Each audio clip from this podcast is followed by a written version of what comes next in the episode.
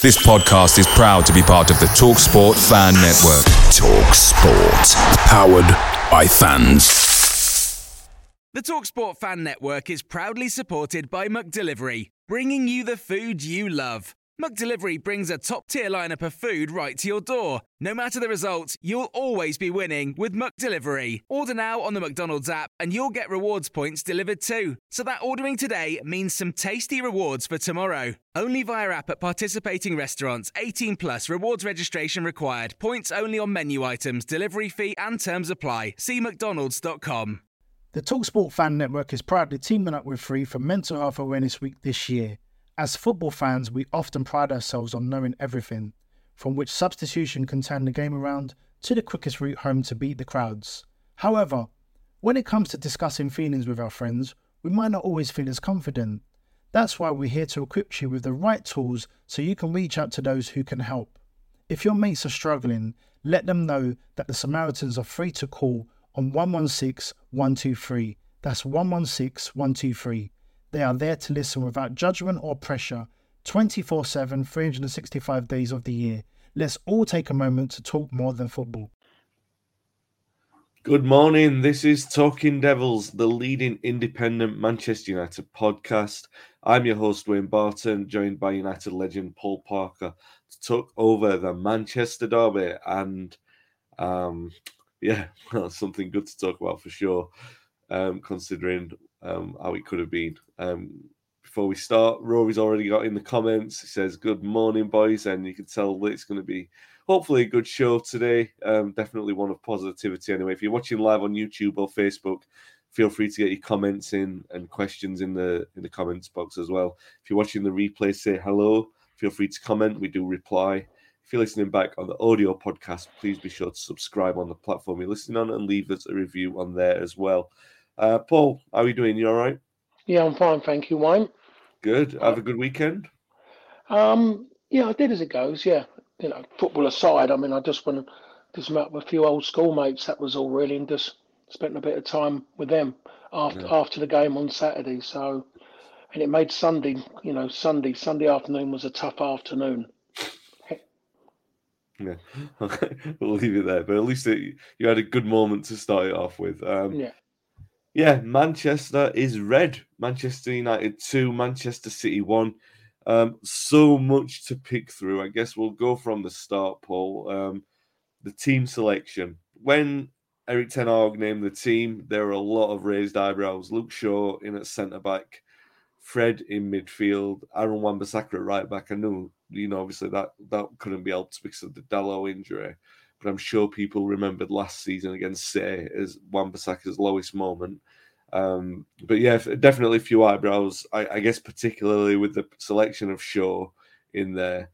Um, what did you make? I mean, we'll talk about the game and how it all transpired, but I bet when you saw the lineup, you were thinking, well, that's a bit of a risk that he's taken there, considering that last week when we were talking about what he was going to do, we were sort of presuming it was just going to be continuity the same way that he's you know he's he's sort of built um, his team over the last few months. And such spring a surprise like that. Um, did it make you think well we might be in for an afternoon here mm, um when you look at it as a back four i was worried about um Mahrez up against Malacia yeah. that that worried me.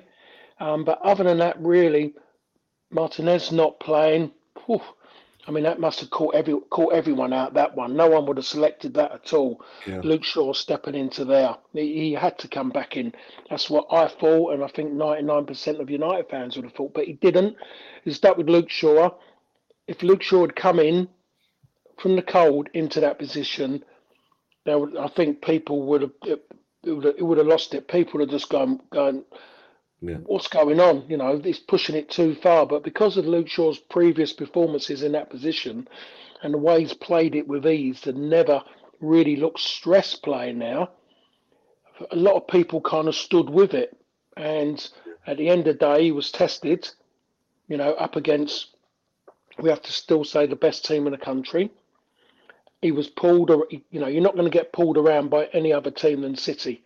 Yeah. The way they, they the way they shift about and Luke Shaw, I can't think of think of anything I could say ultra negative at all. Even you look at he did no, he, he didn't put a foot wrong. The back four did their job in front of David De Gea because David De Gea didn't have to really make any saves that got United out of trouble. Yeah. And when we've seen this fixture over the years, and yes, United have got results in some of them, and everyone's jumping up and down and really maybe excessively over the top because they've got something from City. You know, as much as you you had to enjoy it because it was rare, you would come and you you'll think back about it and you say to yourself, but cool, we had a little bit of luck. We sat deep. We Yeah. David De Gea made great saves. Oh, didn't didn't so and so make a great last last ditch challenge? Yeah, but I have to say that is the most competent performance against City for a long, long time. Yeah. Yes, we can talk about creativity, especially more so. You know, once that game kicked off in the second half, City looked like they were getting back to Yeah. somewhere where they were a few weeks back. But United quelled that storm. Okay, didn't do a lot going the other way, but stopped stopped City without really anything last ditch, without David De Gea, you know, Yeah. doing his bit to keep keep um United in the game. So I would say, even though you know under had, Ollie had those great results at the Etihad, this result and performance together is better than it's been for a long, long time. And I mean, I've you know said it, and can, you know, can anyone think of a better performance against City? You know, since Sir Alex, since Sir Alex um, retired, I I couldn't think of many where United have actually been in the game, properly been in the game, not sitting on the edge of the box and hoping, hoping that one of the key players is going to go and nick a goal. Yeah. It wasn't that kind of game at all, Wayne. It was everything was all together. You could just see it. There was so much unity, and I just don't mean by the fact of hanging in there, you know, like, like just you know, like every everyone just digging in and hoping that they can just get through it. It was there was a belief there, Yeah. and, Oh, and yeah. that and that stemmed from the way the game started. To be perfectly honest, because the, way the way United started was was was excellent at home, and, and straight away decided we're not going to sit back. So it was it was perfect from start to finish. I would say. That that's a great line. That it was perfect, and I think that's what the point I really is in my notes to start off with was the performance because uh, we have been here on this podcast many times over the last three years, and we've sort of talked about the is this a new low post Ferguson? We've had to pick the bones out of results like this, but this day was always going to arrive a day where you could say, is this the best that we've seen for 10 years? And you said that you said it there since Sir Alex, but probably even the last couple, I think he lost the last couple of derbies. I think well, we'd already more or less won the title in 2013 and we lost against City. Everyone remembers what happened in the 11 12 season with a 6 1. But then the season before that with the Rooney goal is probably the last time that we've been that proactive against City uh, in um, in a home game at least. I know we had a couple of good away games under Ferguson as well. So a similar question was asked versus Spurs. We discussed it. You know, is this the best that we've seen since uh, Fergie? But it does feel a little bit different to that as well. I mean, yeah, I think Spurs were poor on the day, so United really did dominate that game overall. But this, like you said, they came out from the start proactive, dominating themselves, imposing themselves on the game. They were never defensively pushed to the limits, like you just said there. You didn't see the defenders really struggling. In fact, you saw them impressively moving forward and advancing with the ball. Uh, they were good in the first half, and I'm glad that you mentioned that because everyone's going to talk about the second. But I thought United were really strong in the first. I thought they started really well. Uh, they, they showed the ambition, and that was a, a major sort of, I guess, a, a, thing that we all wanted to see. What were they going to do with this lineup? You know, because they, they could be pragmatic with it, but they went out, they were bold, they went to attack. Like you said, City did start well in the second half, and when they scored, you know, you ch- they changed it up. They're obviously going to dominate a lot of the ball, except they've got the players to do that. And I'm left thinking when when Grealish scores, all right, well, you know, it's obviously gutting when you see your team concede, but then it's like, what are you made of now? What what is this Manchester United team made of? And you could say, whenever you get a team that's losing at half time and they get to the half time break, you say, all right, well, some of that value is on the manager and his ability to either change it up or inspire them to go out, make a tweak and inspire them. So a lot of the emphasis was put on the players to come out and react. And yeah, I know he made changes. He, he'd made we, we could talk about the poor performances at some point. Uh, brought off Martial at half time for Antony. But then he made a brave change in bringing Eriksen off for Garnacho. He's saying, all right, we're going to go and go for this. We get level. We'll talk about Bruno's goal in a, in a bit. But then Garnacho sets up Rashford less than five minutes later. A brilliant period of football where we were really sort of impressing ourselves on the game. I mean, that, that's it for me, Paul. And, we will talk about that controversy in a moment. But let's start the continuing about the performance. United played so well, where they allowed City to have the ball. And I know everyone's saying, oh, City had most of the ball, 60 or 70, 70% of possession, but they were allowing them to have it in the deeper areas where they were doing nothing. They were racking up passes, touches on the ball without doing anything.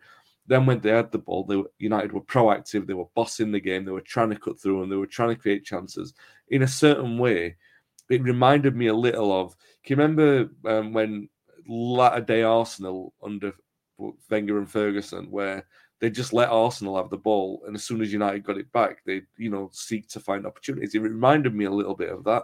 I don't know if that's been a little bit too um, kind, but when you look at this sort of last decade, Paul, when you look at the number of performances that United have had, and we've talked about, you talked about some of the good wins that we've had over City. People have talked about some of the good wins that we've had over Liverpool, even Spurs.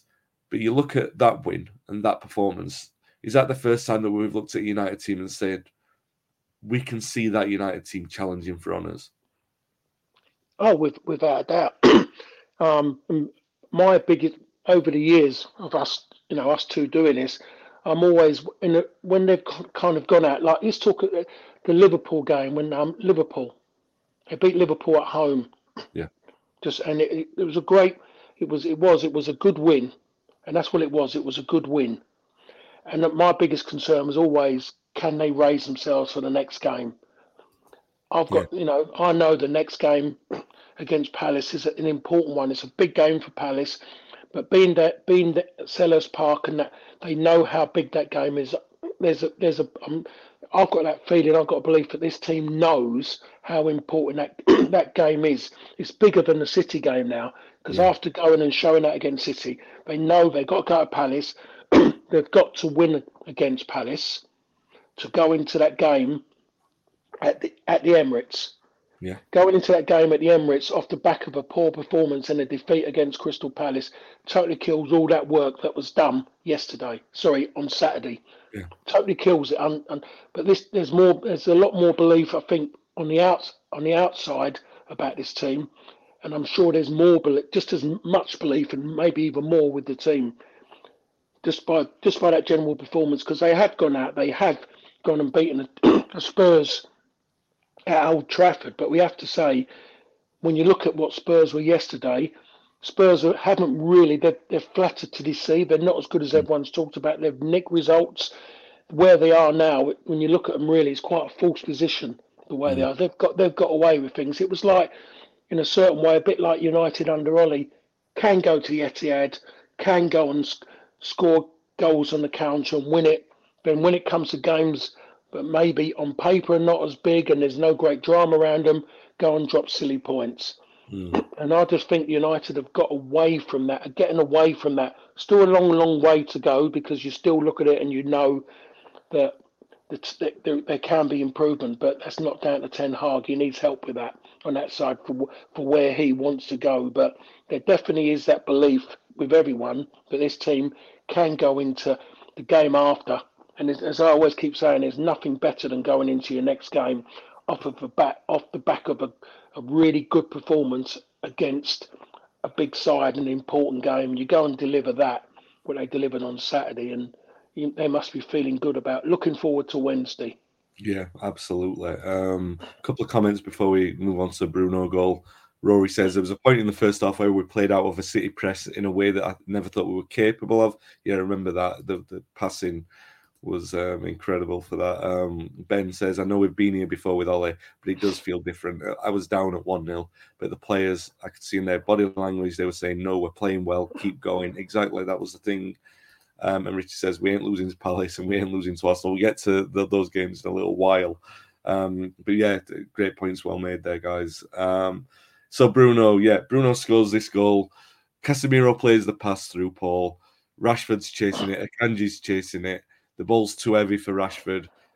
Um, it, Rashford's definitely offside. Nobody's um, questioning that. The ball runs through to Bruno. Bruno's not offside, and he scores with comfort.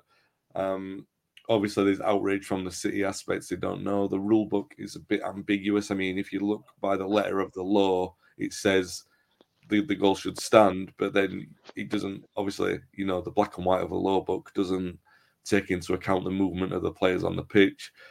Um, or the positions of the players on the pitch because there's one point where it looks where Rashford or Bruno could strike it. I mean, Rashford's never going to take that with his left, but there is a freeze frame in there that you think oh, it looks like either player could strike that ball, so you can see why. I mean, I've had a bit of fun laughing with the City fans because by the letter of the law, the goal stands and they, they can't do anything about it after the game. But you would be annoyed if that goal went against you um, for sure. Um, where do you stand on it? Obviously, it's one of the most controversial points of, of the season so far. Um, and yeah, I, I, mean, I don't know. Hmm. As a defender, I'd love to get your opinion on that one. It's not a goal. It can't. It can't be a goal. Marcus Rashford has chased the ball down. He's even done a little shimmy on it, like he's trying to block people off to stop him getting because he wanted Bruno. That's how it looked. Or he was trying to throw a dummy that it, sh- it shouldn't. It should never have been. It should never have been allowed. Hmm. In my opinion, not not in a million years should it have been allowed. And if that was against me or anything like that, I'd be going absolute mad, yeah. absolutely mad in that in that situation. And I just think somewhere along the lines, you've got all this rules, but you need to a bit of common, just a little bit of common sense and look. And it was there. It should. If it wasn't given, it would it would die a death because because the magnitude of the game and it it would always be it would be talked about, but not in the way it is now because it was given. If it was taken away, everyone gone. Well, yeah, Marcus Rashford, you know, sh- showed you know looked like he wanted he wanted to get there. He he yeah. he went for the ball. We he didn't stay away, run away from it. He he there he he was virtually affecting. He affected um the defender um um, he affected Akanji without a shadow of a doubt. I think Kyle Walker was coming round as well. He definitely affected the defence. He definitely affected the goalkeeper because you could see it. The goalkeeper set himself for Marcus Rashford to take the shot. That's he'd, he'd already he'd set himself because that, that means he's affected the goalkeeper, so he's offside. That's it's as simple as that. But we have to say that the referees they've got their own different ideas with the assistant referee he put his flag up when generally you think to yourself, why did he put his flag up? When a lot of times we don't see them put their flags yeah. up. When they virtually there's, a, there's like a big collision about to happen, you need them to put flags up because someone's going to get hurt. And just in that situation, you think yourself, right, he's going to hold off for this one. He's not going to put his flag up. He's going to wait and see the outcome, and then he's going to put his flag up. But he doesn't. He does it early, so there's no, there's nothing there consistent with the assistant referees when they're going to flag. That's, that that that comes into if he doesn't flag, that goes then that goes to VAR, doesn't it? I think I think that's the way it works, or something like that. But if he doesn't flag, that's the reason why they, they flag late. But he couldn't flag quick enough. Yeah. So I don't I don't really get it. It it's, as far as I'm concerned, it shouldn't have been given. I don't think there'd have been a great argument if it was blown up as offside. But now, which after yeah. So. Yeah. So now, but it's been given, so it's going to be talked about because of the magnitude of the game. Yeah. And and that's it. And there's nothing that the players can do about it. The points can't be taken away. But you have to say is that whatever happens, United, if it had worked out and United had come away with a point, everyone would have just been maybe just as happy with that and just said that United got out, come out of that game without being beaten because they never deserved to be beaten in that game. They won the game, and you have to look at City and you look at the way United were. Even now, I would say that United slightly edged it. Yeah. In, in, in my in my opinion, doesn't matter how how well how much City had the ball, it was how when City decided to step forward, United then on on not on many occasions they sat back, but they still couldn't break down the back four because of the work yeah. being done in before. And when I say the work done before with Casemiro and with Fred, they yeah. weren't making, they weren't trying to win the ball, make big tackles, silly tackles, giving away sloppy free kicks. They was making sure they were filling holes. There was Yeah. in areas stopping City passing through. That's that's what they done. It was the only time they got in behind hundred percent for the first time. hundred percent was when De Bruyne put that ball in for um the hairband kid to score. Yeah. That's, that's Yeah. the only time. That's the only time they yeah, one time. Now you watch how many times City against everyone else get to that byline and just pull that ball back or or just hang balls in the air for people to come and attack. It's more. It's more than once. Yeah. And that's the Oh, only yeah. time that the only time that United allowed that to happen. And as much as anything, you can make it. Re- you can find out reasons why that happened and put the onus and blame. You've got to turn around sometimes and say that was fantastic play by City, but they had to work so hard for that position. It's a premium position, and they had to work so hard to get there. And that one little lapse, you know, Yeah. Could have could have made a difference. But it's easy to crumble, Wayne, when you go one 0 down against City. Just Yeah. throw your arms out and go, well, we've done our best. You think, oh, be right, the fans will accept that because we've done so well. And as you said earlier, the players they didn't stop there. They they went and had a go at it. The manager he could have made that substitution, but if the players aren't up to it, if the players are willing to accept that they're going to get beat one one nil at City and had a go, and everyone be happy, then the substitution doesn't make a difference. But it made a difference because the players wanted something out of the game. They wanted it as many as many times as he wants to make substitutions. If those players coming on and the players on the field are not really into it and they're accepting what's in front of them, then it doesn't make any difference. But because the players are in the right mind, they're hungry, they want success, they're seeing what's happening there, they're feeling the buzz of the fans, they're they're loving the adulation, they want more. That's why United got themselves back into the game and ended up winning the game. Yeah, absolutely. Uh, ben says that was their only shot on target as well. Um, the Grealish header, yeah, absolutely. Uh, Patrick says, "Morning, gents. It's interesting to see uh, hearing more most of former pros' views. My instinctive reaction to seeing the slow mo was that Rashford was not interfering because he didn't touch it. Doesn't make any difference. Yeah." If the City players felt he was offside, that why they were still chasing, why were they still chasing? I get the feeling Bruno caught them off guard with his run. Hope that's not a naive question. And, and Ben says, I think VAR always looks when there's a goal. I think what happened, if I'm not mistaken, I haven't seen it. I've, I've seen the um, highlights after coming back from the game.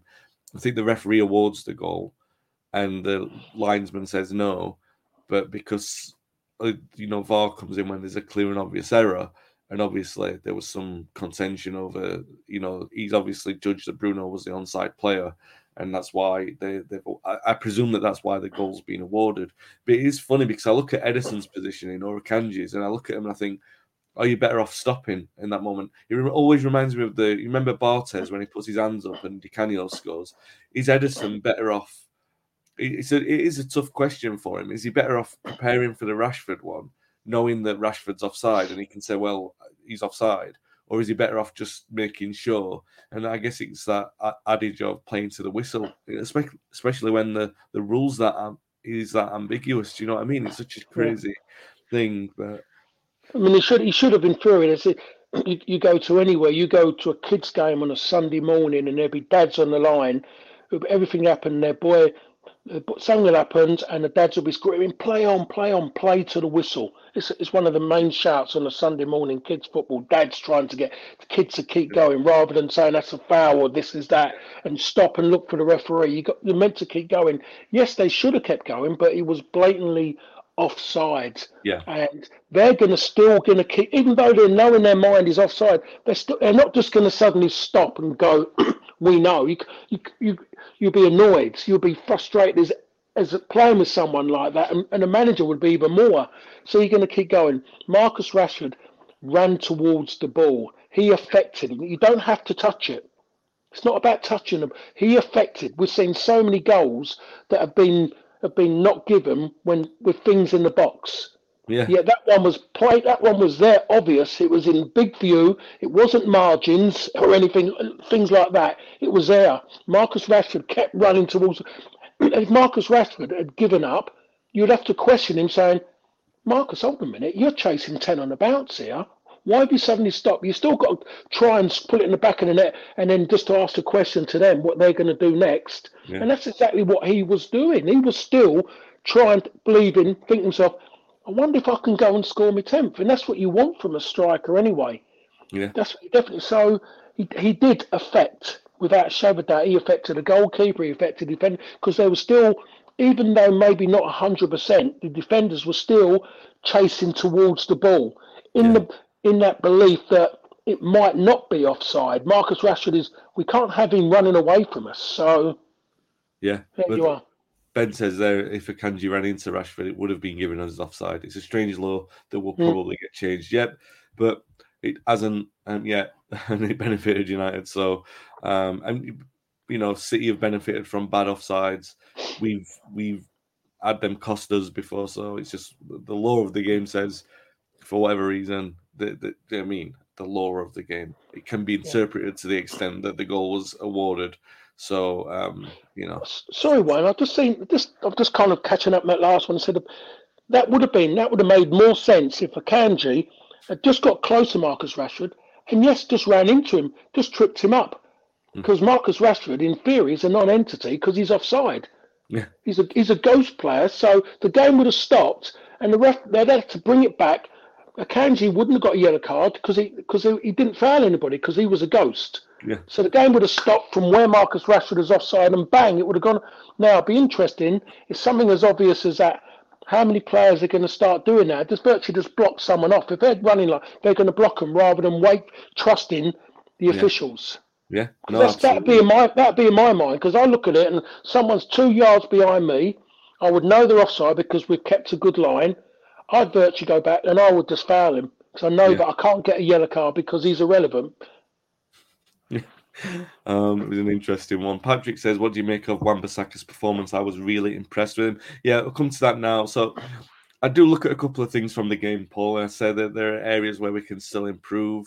Uh, Fred sometimes seems to switch off too late. The, when De Bruyne gets the space for the goal, that's partly because Fred switched off and he's tracking back and he just missed him. But then again, you look at that, and he said De Bruyne's one of the best midfielders in the world. You praise a player's brilliance for that. You don't always criticize a player for not getting there.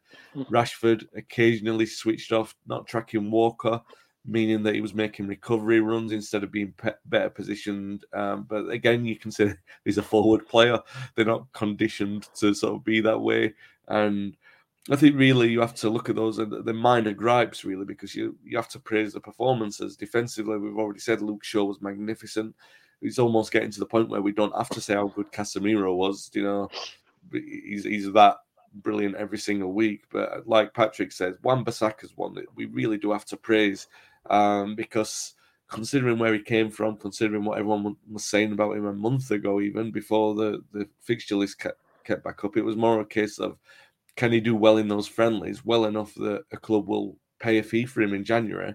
And now you're looking at him thinking, all right, well, maybe you want Dalot in afterwards, but maybe you don't, you know, when he comes back, because Wan Bissaka was so good on Saturday that he was making impacts up and down the pitch. I mean, remember last year against City was probably his lowest point for the club because they had him on string. Like they were his positioning was all over the place. It looked like he was a key reason for why we lost the game. And on, on Saturday, it was I think I think it was his best performance for the club. He was so good, and not just that little cameo where he does the sort of dancing around at the end. Uh, sorry, midway through the second half, but he was progressing with the ball. He was so solid defensively. He wasn't stretching. We know that he can make last ditch tackles, but he was never really forced into that. He was comfortable and he played well.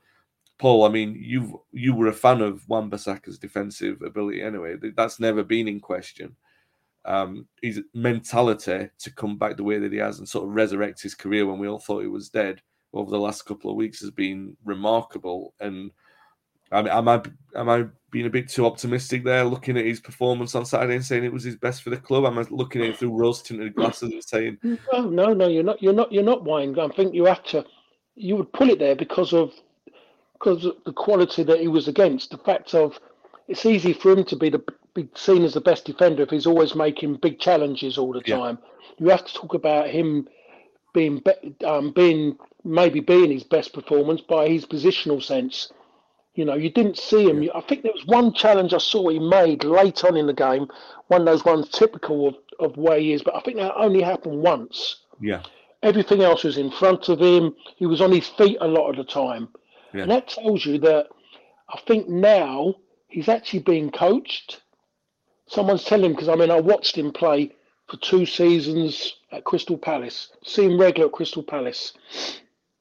And I looked at him, and he was everything. He was a fullback, but he was like he was like he was like the Des Walker of fullbacks. He was Yeah. incredible. His cha- those big slide tackles, those telescopic legs, everything was there. Got to remember, he, he was a winger. Yeah. He was a winger who went back to a right back, and he done a great job for Palace. I mean, they, they haven't replaced him at Crystal Palace, even though the likes of Joel Ward and Nathaniel Clyne are playing there. They haven't replaced him. Yeah. But and then he goes through that bit, and you've got to remember his bad spell still coincides with United's bad spell. Everything about the club was everything. So you can imagine he was he was he went into a, a melting pot of people around him with bad attitudes. Everything was bad. People saying things, and maybe got a bit entwined in what was going on, and that got in his head. Then he wasn't playing well. He, he was reading what was being said about him. His confidence was low. Maybe needed an arm put around him, someone to talk to him. And I think this is the first time since he's been there, but he's actually got a manager with him, not a coach. He's got a manager. He's had coaches with him before. Now he's got somebody, and I've said this quite a few times over the, the last few things I've done, um, the last week or so. Manchester United have had their first manager since 2013. That's what Yeah. they've got now. That's what Yeah. they've got now in, in him. He's a he's a manager. He isn't just there to people telling him t who to, who to sign, what to do here. He's I think he's taken it on board himself. And if he if there's a problem, and I think people have already seen that already with something, he will deal with it. And I think he's he's got him and he's talked to him about defending. It's great when you make those big tackles. It's no greater feeling being defended. You make those sliding tackles, big block tackles, which seems to have disappeared from the game. By the way, players are dangling legs now. They're weak. I don't know what they won't do block tackles anymore. They seem to always want to pull away. Martial done one in the game, and he, he pulled away when with the goalkeeper. He pulled out of a challenge of a goalkeeper. Keeper's out of his box. Yeah. You challenge the goalkeeper and in fact you try and you try and go through the goalkeeper because he, when he steps out of way, there's nothing there's nothing to protect him. But but I think going back to Wan Bissaka, I think someone's talked to him, and when I see that he's had, I can remember one big slide tackle that says a lot to me about how he's moved his game. Everyone kept saying, "Oh, he's rubbish when he goes forward."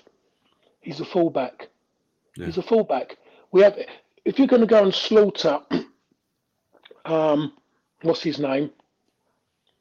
Down the road, that thirty odd miles down the road, as a fullback, and saying he can't, yeah, yeah. yeah, saying he can't defend. But you said, oh, he's good going forward. You've got to remember that he knocks in ten crosses, and maybe only one of them gets headed headed at goal or something. Yeah. And all of a sudden, he's the best fullback in the world. When you talk about fullbacks, priority is to defend, help your teammates out, do your job, stop crosses. He does that job really, really well. So you judge him on what he does, on what his job is, and there isn't many better than him. On the other side of it, he has stepped forward now. He has improved. So collectively, his game is better already.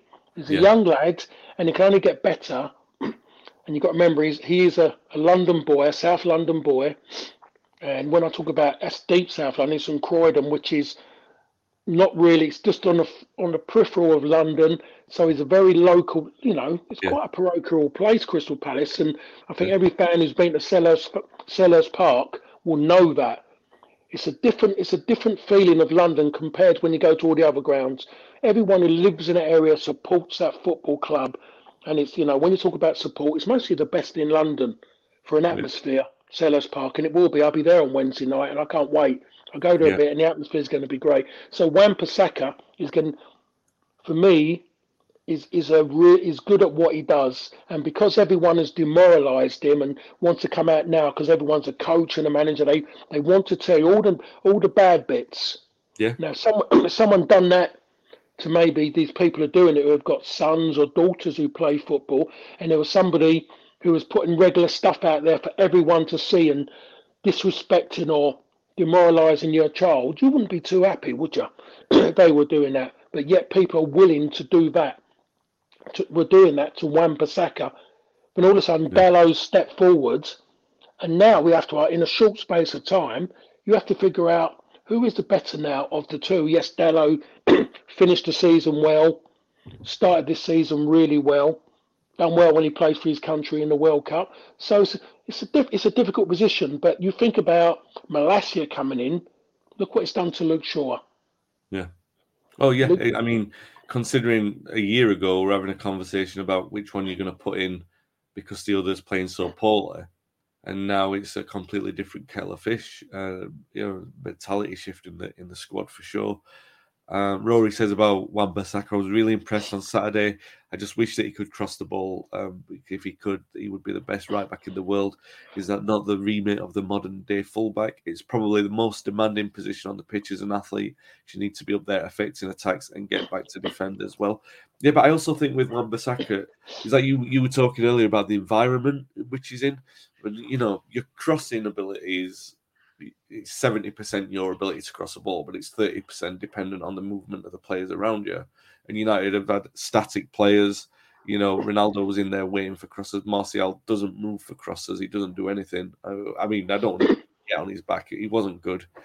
He wasn't good on Saturday, but we'll talk about Wan Bissaka here, and I know well he's done. And I think that if you put him in an environment where they know that Antony's always going to cut in to, to use his left, Wan Bissaka's moving down the right. If he can at least get balls into an area and you've got you know the let's say Weghorst or Rashford coming across, you might have a completely different kind of dynamic of of.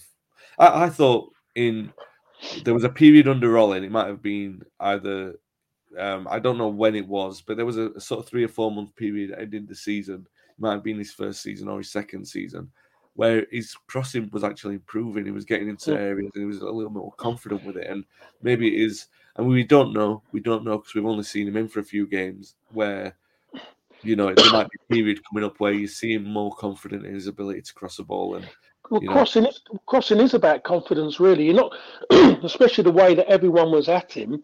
All of a sudden, he knocks one bad one, and all of a sudden he says, "I don't want to do it. I don't want to do it." Yeah. You have to remember as well, though, that United are not not a team that looks to cross the ball all the time anyway. Yeah. And not that kind of team where you knock. Luke Shaw when playing left back doesn't cross the ball a lot. He yeah, gets in areas, but he, yeah. he does. But crossing is crossing, as you mentioned there. You know, everyone goes great cross. Something there's certain crosses that go in and they flash across the six-yard box, or they go in behind people. You know, they're good crosses, great cross. But crosses generally are only great crosses, good crosses, if there's a connection with one of your teammates. Yeah. And it's very all you do is you're trying to hit areas you're not trying to hit men. Very rarely you try to hit someone on some one specific person. You put balls in areas, and that is up to people to find it. So everything you're trying to do is off the back of hoping that someone's in the area. Otherwise, people throw their arms up. What a rubbish cross! There's no one there. But there should have been, and you're told by excuse me, I've got a frog in my throat. you're told by your coach, your manager, to hit certain areas. That's all you're told. And they, you, and they all, and one of the other sayings is just put it in there. If there's no one in there, I will make sure that they will get in there next time. Yeah. And, and that's and that's the old that's the old one of the old football adage. If there's yeah. no, just hit that area. Don't worry if you don't see anybody. Your job is just to hit that area when you're in that position, and you know, and then make sure. So Sparky was always the one kept making runs and Sparky would make runs in certain areas. If he didn't deliver him the ball, as Andrei Kanchelskis didn't at one time, Sparky just walked up to him and just, just virtually put a finger into his face and just told him, when I hmm. make that run, don't try and don't check back. Just put yeah. the ball in. And an, a poor early cross is a lot better than a great late cross. Yeah, yeah. Simple yeah. as that. So you knock anything in early, even though it's miskicked, it's your wrong foot, it goes in early and it goes behind defenders that allows anybody to attack it, that's a good cross. Absolutely. Um, Patrick says if Wan Bissaka's performing like he has in recent games, I can uh, uh, forsake his lack of crossing, no problem. Yeah, I guess that's the other thing. If he's doing what he's meant to be doing, like Paul's banging that drum all along. Um, if you check out the slow mo of the winning goal, who's burst into the penalty box at the top of the screen, yeah, he's um, really um, yeah, that, yeah, that, would have been a hell of a run, by the way, if he, for him to get there. But that is a that is a big that's a lung buster. Yeah. Uh, ben says he's crosses to the far post, end up in the Stretford end. Yeah, but he's not the cynical, only one. Cynical. Yeah. Ben, ben likes Wan Bissaka. Well, I think he's just joking there. And Roy says we've got a six foot six forward in now. We do need to cross the ball. Yeah, I mean, but I think that's also a case of like they'll be feeding into him as well from longer balls going forward as well, and they'll be bringing the play. It's hopefully going to be a dynamic forward who changes the way that we're playing a number of ways for for a short period of time anyway. Um, yeah, I just sort of quick note. We do have a section of the podcast occasionally where we eat humble pie, and I, I just wanted to put this to you, Paul, because um, I think we both talk about the same kind of thing, uh, sing from the same hymn, sheet with this against Charlton, we were talking about the value of keeping consistency um, with the team. He rotated, I think it was eight players in the end, and Dalot gets injured. Now, obviously, it's something we've discussed at length um, over the year. He makes the changes. Um, it wasn't a very convincing performance, but when he makes the subs, we then see the game out. I think it was too strong a performance to say we, we were never at risk at saying, "Oh, we needed to get away with that." That's why we brought the players on. We were usually more or less in control, but you know the subs did change the game and saw us through to the to the uh, semi-finals. But I, I just wanted to bring the point up, really, not really to deliberate on the game as much, but to say, you know, you and I are usually champions of continuity, and we did say last week, or oh, just make a couple of changes and then see the game out. I, I, just wanted to say I think they managed that well, considering that you know we played so well on Saturday. I think this is one where we can say, all right, the changes. We're probably good to give some of those players a rest, even if he did get the injury with Dalot. But I think that's um off the back of that we was was back in that kind of world of where you couldn't really trust the players. As yeah. good as the performance was at the weekend, you looked at it and you thought yourself, the players who who he might have intended to bring in they weren't there. You just you couldn't trust them. They they were like uh, bitter and twisted animals before. So yeah. to come in and just to to fill a berth and then think, well, I'm not going to play again the weekend in a big game. You know, they wouldn't have cared. That, that's what it was, and I think even the fans were expecting that. It went, even though, even though it was, it was always going to be a sellout. There was going to be seventy thousand plus there, regardless. There was still always that. There was, you know, before Ten Hag, there would have been that doubt what, what are these players going to do? I haven't seen them for few, what are they going to be like. Yeah. But that's but that's changing. That is yeah. that is seriously changing now, back to something that I haven't seen for a long, long time. So now, you know, if that was to arise again at some point, or even next season, I, I wouldn't be. I wouldn't be like. I mostly be like anyone. Well, what's the point in playing him and playing that? Not because I'm into this resting. So it makes a big difference whoever rests. you know, an engine that stays warm is always better than starting one from cold. But I can understand sometimes that there is players that you just think to yourself, yeah, he he's a bit different um, body wise and a bit mentally different to him. Yeah, he can step out. So I so I, now I can gauge. I get that, and I think I can gauge it better now because of the whole everything. The DNA of the club has changed dramatically. Yeah. Ben says he was making a joke about the song. I used to start the that we used to start the podcast with. Yeah, Martin Buchan, um, Old Trafford Blues, wasn't it? His crosses to yeah, his crosses to far post end up in the Stretford end. Um, I can't get it on online at the moment, but I might, start the next podcast with it. Um, Martin Buchan, um, if you can get that, it's definitely on YouTube. Don't leave us now, but after the podcast, go and check that out. Um, Stretford End Blues, Martin Buchan. Um, all right, so talk about Palace and Arsenal. Start with Palace. Obviously, they they were unlucky yesterday to to lose at Chelsea. I say unlucky. I mean Chelsea deserved the win, but unlucky in that it was narrow and Patrick Vieira was kicking off about it. Um, but they have had a difficult run of form, haven't they? You know, it's not been a good run of form for them. They've been losing a lot of games and they're out with the cup and everything like that. Um, I guess that makes it a good time for United to go to Selhurst Park. I know that they'll be up for it anyway. Like I said, it's a night game as well, but it's, it's probably a good time for us to go there. Oh, without a doubt. I'm trying to think. I've seen them. I saw them lose to Fulham. I was at I was at the Fulham game where Fulham, Fulham, although Fulham took them to the cleaners to be perfectly honest, and you very, I, I very rarely have said that at Crystal Palace at Selhurst Park. It's one of the grounds I go to quite a bit. Yeah. I, you know, one I, I generally ask to go there because I, I just love the atmosphere and it's one of the better grounds to go to one of the easiest ones to get in and out of, to be perfectly honest, as well. So that makes makes the job easier. Um, then I saw them play. I saw the Tottenham game. I watched the Tottenham game. Um, first half performance was very good.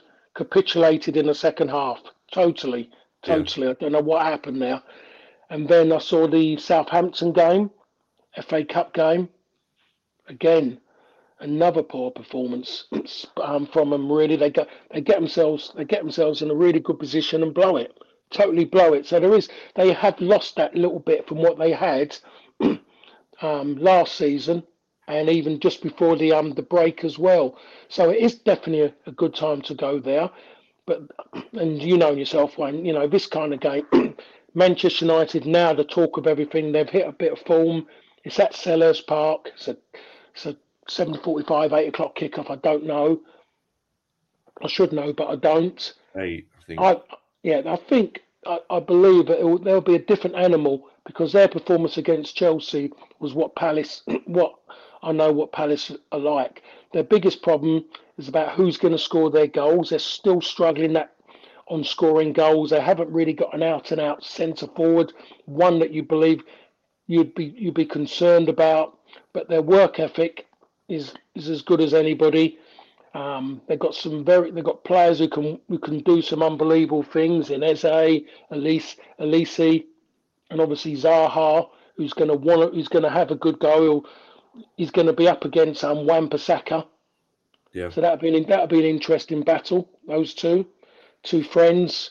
Not, you know, nothing great about playing your friends. It makes your job sometimes more difficult when you're up against people you know well. So I'm I'm really really looking forward looking forward to the game. Yeah, um, so it's going to be. I mean, United on nine wins in a row. That run is going to end at some point. I mean, and obviously it's important that as a support base we don't overreact to that. Um, but I guess when it ends is the we'll be able to sort of define whether or not United are in in this title race that people are sort of pushing United into prematurely. And even I was guilty of it last week, saying, well, if we win against City, we're in the conversation.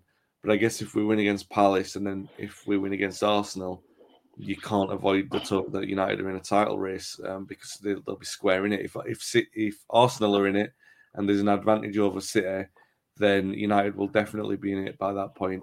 Um, but Arsenal said that Palace aren't playing well. Arsenal definitely are, and they were very impressive against Spurs yesterday again, especially in the first half. Um, they've got a lot of confidence, the kind of confidence that you know, that even when they've not been playing well. I know that they were sort of um, it was Newcastle they were frustrated against, but other than that, they've they've generally been very good. They've found ways to break teams down. Um, ob- the obvious point is if United win, they're probably can't avoid the talk of being a title race. But how how difficult do you think that that's going to be um, next Sunday? Next Sunday, of course, is going to be difficult, and it, it is a different Arsenal. Um, got to remember, twelve months, eighteen months ago, maybe even less than that, majority of Arsenal fans wanted Arteta out. Yeah, big. They wanted him out. They were big time. I live in a an Arsenal, Tottenham, West Ham area, and it was just you know, every you know, you hear everything and you get people's opinions, and they wanted him out. They just did. They had all these, you know, they had all these great ideas. These Arsenal fans who they should be having there, but he's he's gone and worked really hard um, in trying to do what he's doing. He's um, reignited a few players who have who have been there a while, and all of a sudden you look at the way their games have changed, and it's been for the improvement of the team as well. You look at Xhaka, different kind of player now for what he was under um, under the previous manager, where you can suddenly see he's showing his form for what he does. When he plays for Switzerland, he's an excellent player. You start you, you see that now that he was held back from doing what he was good at by previous managers. He was just a sitter, and I think that showed his frustration come out in his temperament. Yeah. The way it was, even though that's still there, that side, but that makes him as a player. You're seeing the best of Partey now, um, the way he's playing where before he come along and you think yourself, is this the man who played for Atletico? And all of a sudden you're starting to see it now. and Nketiah is getting more and more confident now, and you're seeing the way he's playing. His his movement is going is going to be a, a little bit of a problem. But you look at the centre halves who could you know who are going to play there. You look at one of the three who will be playing now. You'll turn around and say well, they're, they're, they're definitely there's more agility in that back four yeah. now, without a shadow of a doubt. So they so they would they wouldn't be phased by that. You look at the midfield, and you say, you look at creativity in midfield. They got Odegaard, a wonderful footballer.